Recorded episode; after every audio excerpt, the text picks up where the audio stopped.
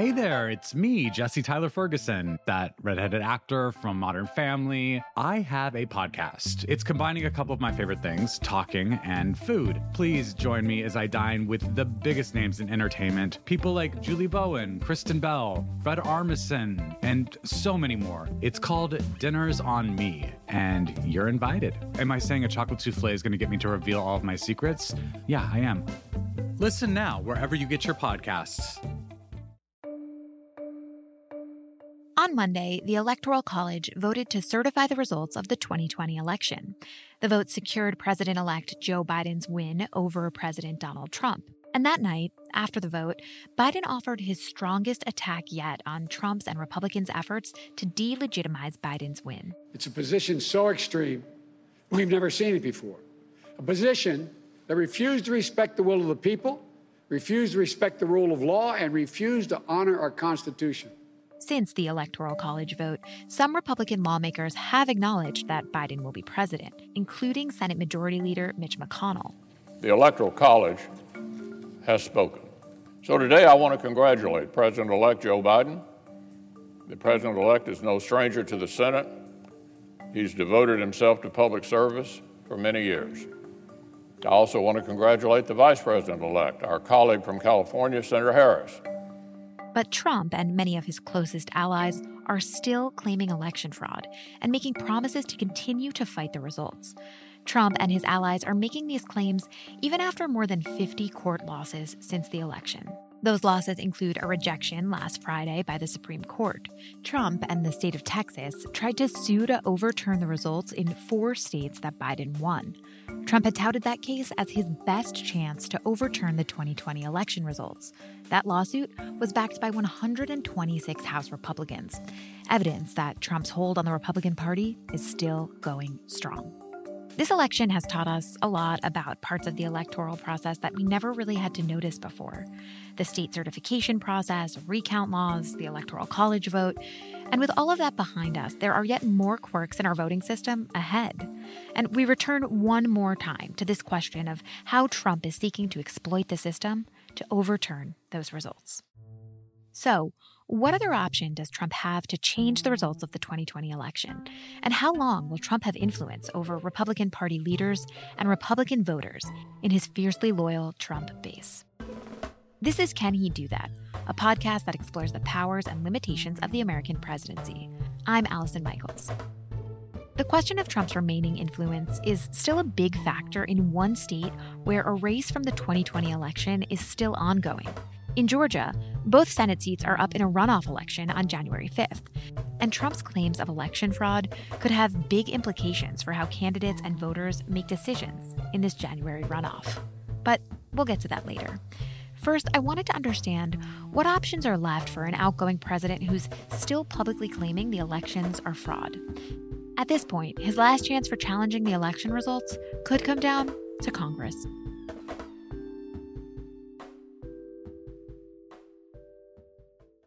So they basically have only one forum left, and that is a joint session of Congress that is scheduled to take place on January 6th, where the electoral vote tally will be counted officially and officially accepted by Congress. This is really the last stand for anybody who wants to challenge the outcome of the presidential election. What would that challenge look like? What would have to happen?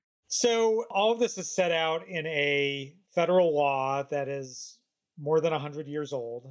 Basically, it says all members of Congress get in a room and the results are presented. And in the chair presiding over the proceeding is the vice president, the sitting vice president. It'll be Mike Pence on January 6th.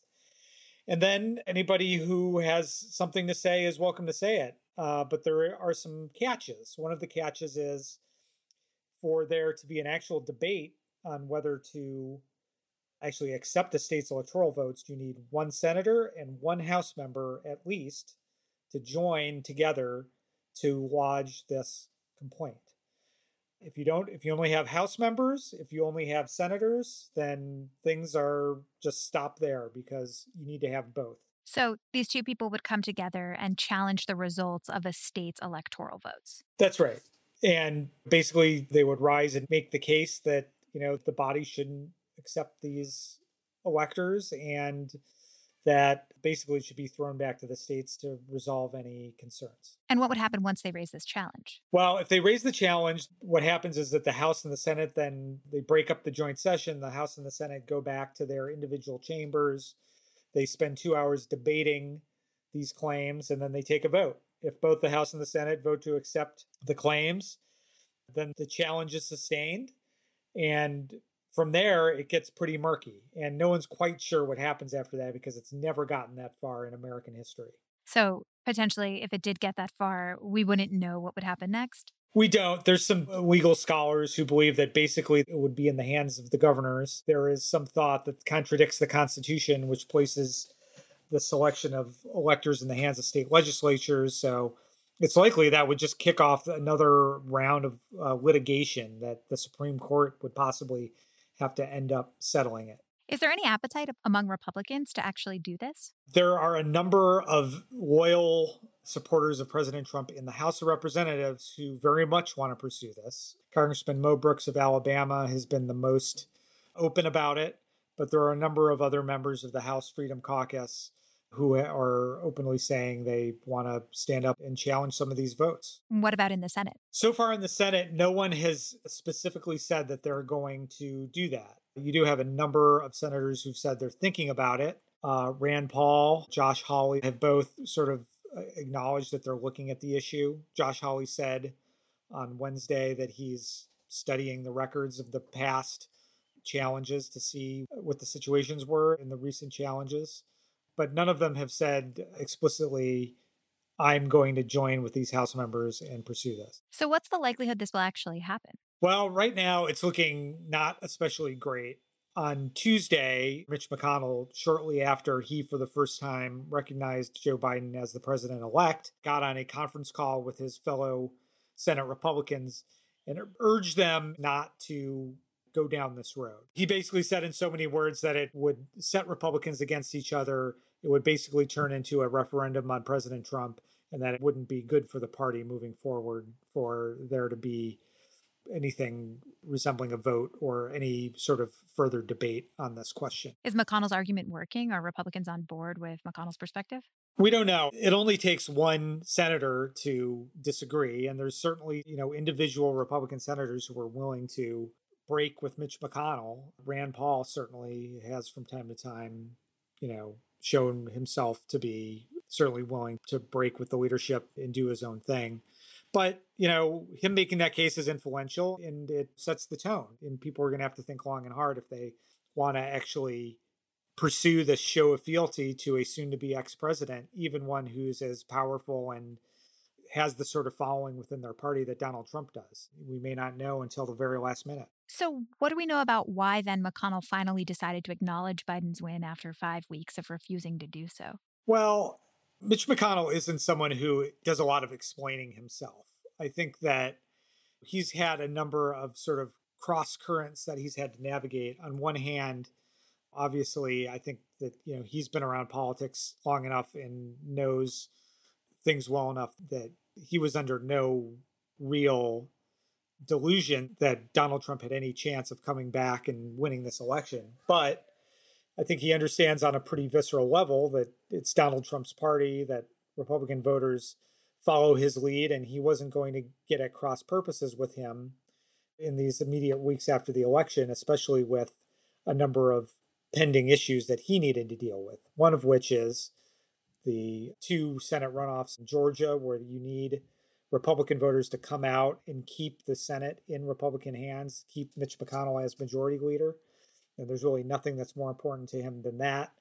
And then you also have just a whole slew of year end business that we're dealing with right now, trying to close out uh, government spending bill, another round of coronavirus relief, and various other things that folks on Capitol Hill want to get done and want President Trump to sign these bills. And I think there was no sense in antagonizing Trump before they absolutely had to. I think what Mitch McConnell and a lot of other Senate Republicans did was settle on this December 14th electoral college vote as sort of the natural point at which they were going to draw the line and say, no, listen, Joe Biden is now the president elect. there's no more realistic chances that this gets overturned.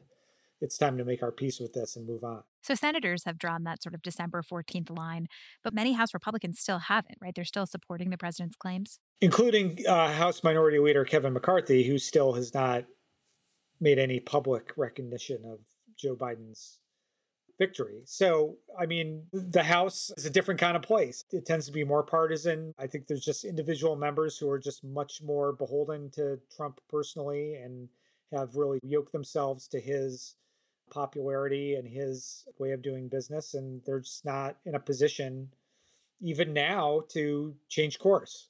And I don't think anyone is expecting much to change, certainly not until January 6th, probably not even after January 20th when Joe Biden is in fact president. And just to sort of discuss how far Republicans in the House have kind of gone to support President Trump and his claims, 125 Republicans, including GOP leader Kevin McCarthy, supported this failed bid by several state attorneys general to convince the Supreme Court to overturn the results of the election in favor of Trump. Kind of how did that play out in the House? How did that group decide to uh, make this effort? Well, more than anything else, it just turned into a sort of loyalty test, for lack of a better word. The question wasn't for an individual House Republican do you agree with the arguments that we're presenting in this brief that we're filing with the Supreme Court? It was basically do I want to be on record supporting Donald Trump or don't I? And I think the path of least resistance for Republican office holders these days is just to support Trump whenever possible. And I think for the vast majority of those members, it simply was nothing more than that, than just standing and being counted with Trump, which, if you sort of go in and examine the actual arguments here, they're pretty far fetched. And the relief that this court case was seeking was absolutely radical. You know, they're asking to overturn an election on very little grounds, but if you ask individual lawmakers, they would say, "Oh, well, that's not what we're doing. We just believe the president has the right to make his case in court." And is that morally or logically tenable? No, but I think as a matter of political expediency, it makes perfect sense for them. So, how long does that last? How long is their judgment call that it is politically expedient to support the president's claims of election fraud? Eh, how long do they continue with that support? I think for some, obviously, it's going to be indefinitely. I think it's fair to say that there's going to be a lot of elected Republicans in the House that are never going to fully recognize Joe Biden as the legitimately elected president. But I think the vast majority of the 125 are on January 20th going to adapt themselves to the new reality, which is there's a Democratic president, they're in, in the minority in the House, and they're going to have to figure out what their next move is. And I think that they're certainly going to be watching to see what President Trump does after he leaves office and whether he makes good on these threats to run again or if he continues to try to just be some sort of Republican kingmaker from the outside but I think that the more time passes, the more that there's some feeling that that's going to re- recede at least somewhat. How unusual would it be for a former president to have influence over representatives in Congress after he's left office? Is that unusual? Yeah, I mean, it's certainly going to be unusual to have a president who's engaging in the day to day happenings of American politics. Almost certainly will be tweeting constantly about them and possibly attacking folks that he perceives to be his enemies and supporting those he perceives to be his loyal followers. We've never seen anything like that. Certainly, you've never seen George W. Bush or Barack Obama or Bill Clinton. None of them have ever behaved in that way. And even going back into American history, it's hard to draw any parallels. Obviously, you've had presidents try and make comebacks before. Grover Cleveland was elected to non consecutive terms, and he certainly didn't disappear into the woodwork for those four years in between. But I don't think anybody is familiar with anything that's going to be like this. I'm Alex Schwartz. I'm Naomi Fry. I'm Vinson Cunningham, and this is Critics at Large, a New Yorker podcast for the culturally curious. Each week, we're going to talk about a big idea that's showing up across the cultural landscape, and we'll trace it through all the mediums we love books, movies, television, music, art. And I always want to talk about celebrity gossip, too. Of course. We hope you'll join us for new episodes each Thursday. Follow Critics at Large today, wherever you get podcasts.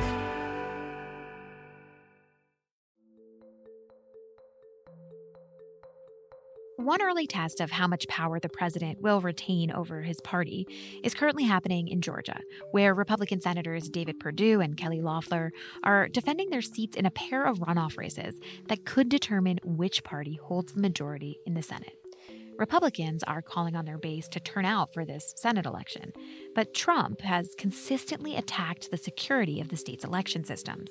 And he's done this even after the state's Republican governor and Republican Secretary of State reaffirmed Georgia's election for Biden. To learn more about how this complicated dynamic is playing out, I talked to the Post's voting reporter, who has had quite a year on this beat who knew that the voting beat would become like one of the central beats of the election cycle? Amy Gardner is a national political reporter for the Washington Post. I asked her to walk me through what Trump and his allies have been trying to do in Georgia. So it started with rhetoric, you know, tweets and statements from President Trump and his allies that there's no way that Joe Biden could have won Georgia without cheating. It progressed to lawsuits that fraud had tainted the election, that felons had voted, that signatures were not matched on absentee ballots as the law requires, that people living out of state had voted illegally. There was this bonkers theory that Dominion Voting Systems, the company that makes the voting machines used in Georgia, was controlled by communists who were linked to Venezuela and Hugo Chavez, who's been dead for seven years, and that they had programmed those machines to flip votes from Trump to Biden. All of that was untrue, unproven. No evidence was ever submitted in any of those cases. All of the cases have been dismissed or tossed or rejected. To be clear, at this point, Georgia's electoral college votes have been certified. There's nothing more that can actually be done in Georgia to change those results at this point.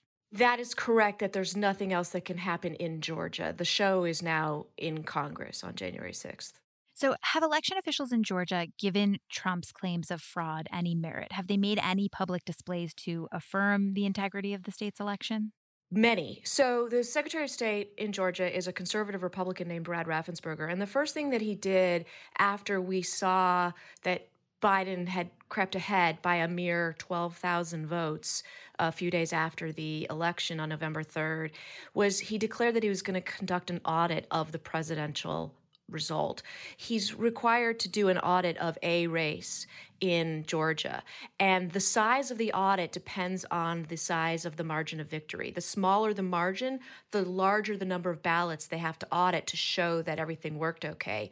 And because he knew that the presidential election was so controversial and contested, he chose the presidential election to be the subject of the audit. And because the result was so narrow, the math on it required them to audit, you know, I forget, but like let's say 3 million of the ballots. And since there were 5 million ballots cast, he said, let's just go ahead and do the whole thing. It would actually be easier for county officials to just audit everything. So basically, they hand recounted the paper ballots that are put into the scanners and determined that there was no algorithm in those Dominion machines that flipped votes from Trump to Biden. It affirmed that the machines had counted the result accurately. There were a couple of glitches and irregularities found here and there, which is normal. Fraud and mistakes do happen in elections. They happen extremely rarely, and very rarely do they affect the outcome. And this audit affirmed that. So, even though this audit affirmed that, Trump has still targeted a lot of his criticism on both Georgia's Republican Secretary of State, Brad Raffensperger, and also Georgia's Republican Governor, Brian Kemp, two members of his own party. Can you describe some of the ways the president has tried to pressure them, even despite this affirmation of the results? I mean, he called Brad Raffensperger an enemy of the people, and Raffensperger and his wife have gotten death threats, and they've got security and snipers on their private home in the suburbs of Atlanta. So that's one way. It's just intimidation through rhetoric. Probably the most notable example of this was when President Trump called Governor Kemp two Saturdays ago. It was the morning that he was headed to Georgia for a campaign event for the two Republican senators running in the runoff, Kelly Loeffler and David Perdue.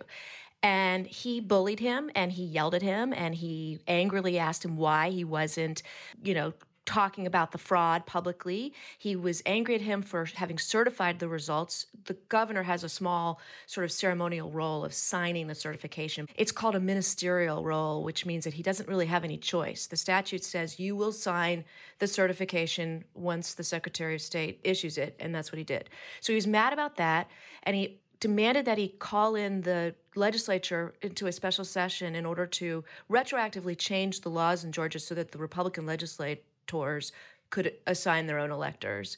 And Kemp said he couldn't do those things. Like under the law, he was not allowed to do those things. And in the face of that, Trump's attacks have continued. Not only that, but he's threatening to support a primary opponent against Kemp if he runs for reelection in 2022, which he's widely expected to do. So, how has all of that affected the standing of Raffensperger and Kemp among Republicans in Georgia? How do Republicans in Georgia now see these two men? Well, I think it's important to distinguish between what you see in public and what you see in private. So, in public, you have two camps.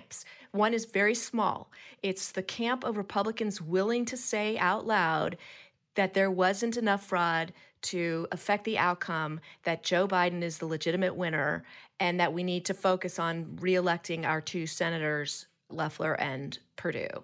And then there's a much larger camp, which includes the chairman of the party, the two senators, and some congressional leaders and legislative leaders who are echoing President Trump's accusations. So it's ugly in public between those two camps, but there's evidence that it's public only. Like Raffensperger says, I'm going to vote for Loeffler and Perdue. I'm a conservative Republican. I don't want Joe Biden to have a Democratic Senate to work with.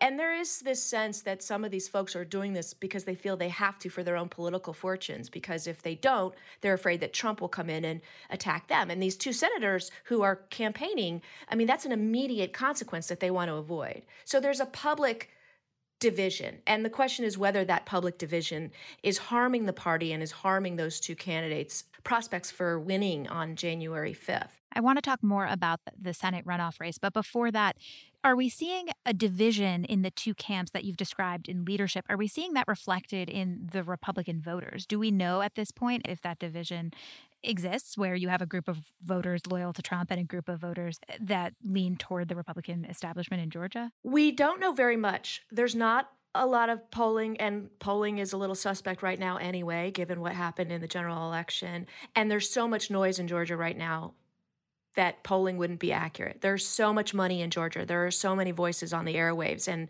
influencing going on. And that would make any poll sort of like a push poll and kind of questionable, you know, because there's so much advocacy in the air.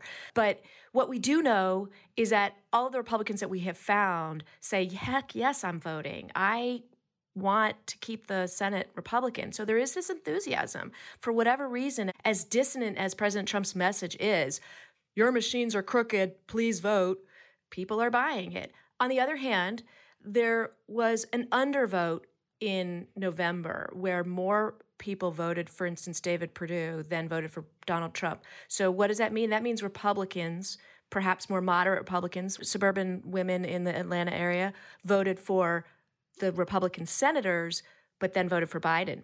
And there is a theory that I've heard relayed to me by Republican strategists that those suburban Republican voters are really turned off by how much Loeffler and Perdue are joining themselves at the hip to Trump because that's what they were trying to get away from, right?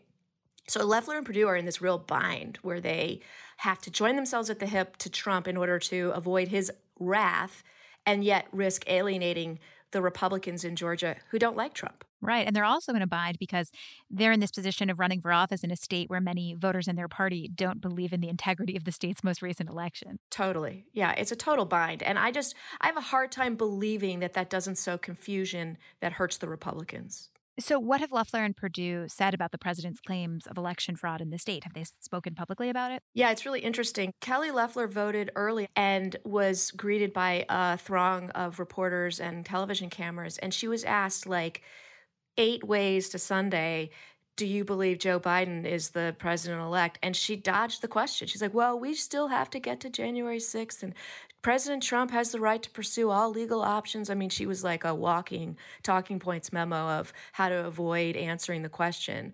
I mean, that tells you how dicey she views the situation that she's in. So, is the general sense that the president then has been helpful to these Republican candidates in Georgia, or that he has instead put them in a difficult position and not really been very helpful? I mean, it's really interesting. His voters are passionate.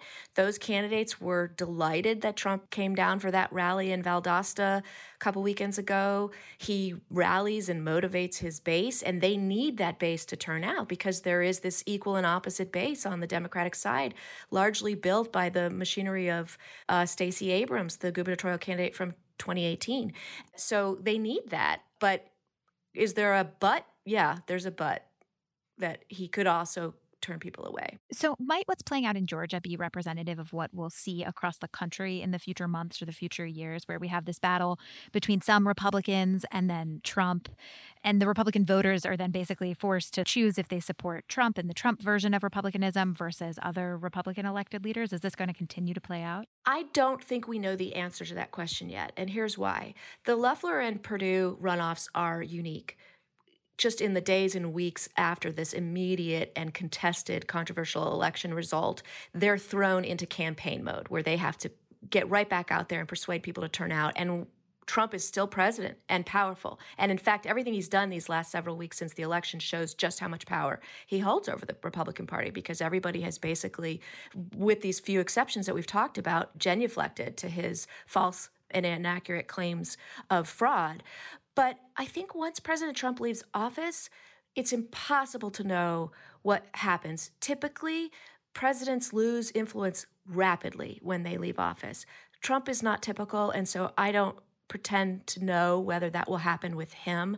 I also think that increasingly around the country, outside of the peculiar ecosystem of these runoffs in Georgia, where it's active political, you know, airstream, it's increasingly, vanishingly small number of folks who are sticking with the president's rhetoric. So, in all your reporting on elections around the country, have election officials that you've spoken with experienced elections like this before where the system itself and its integrity has been under this much scrutiny, or where an elected official like the president has tried so heavily to undermine the process? Is this a new test that we're seeing to our system? 100% new, unprecedented, never before test of our system. I mean, there have been tests. Florida in 2000 was a test, but that was one state, right?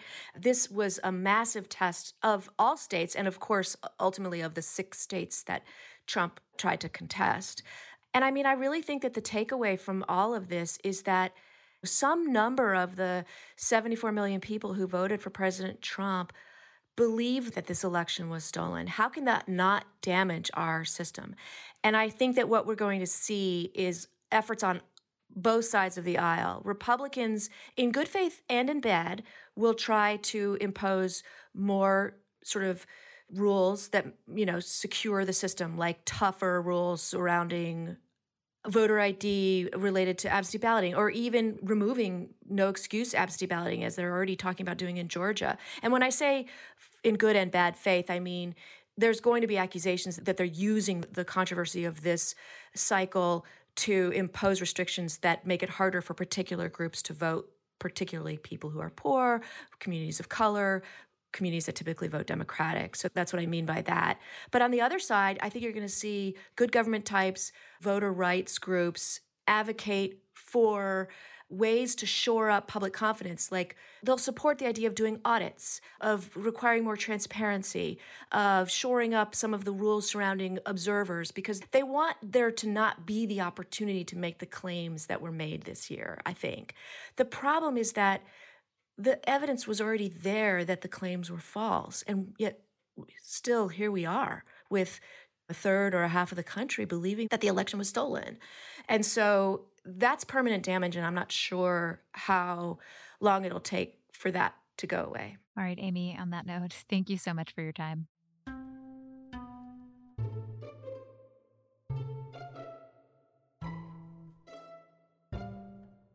This has been another episode of Can He Do That? I made this request last week and we got a ton of responses, so I would love to hear from more of you. Here at Can He Do That, we want to hear answers from you to one particular question what are your biggest hopes and fears for the next administration? We might use your voice in a future episode of the show. Let us know by leaving a voicemail at 202 618 0715. That's 202 618 0715. Thanks so much. Can He Do That is a team effort here at The Post. It's produced by Arjun Singh with logo art from Loren Boglio and theme music by Ted Muldoon.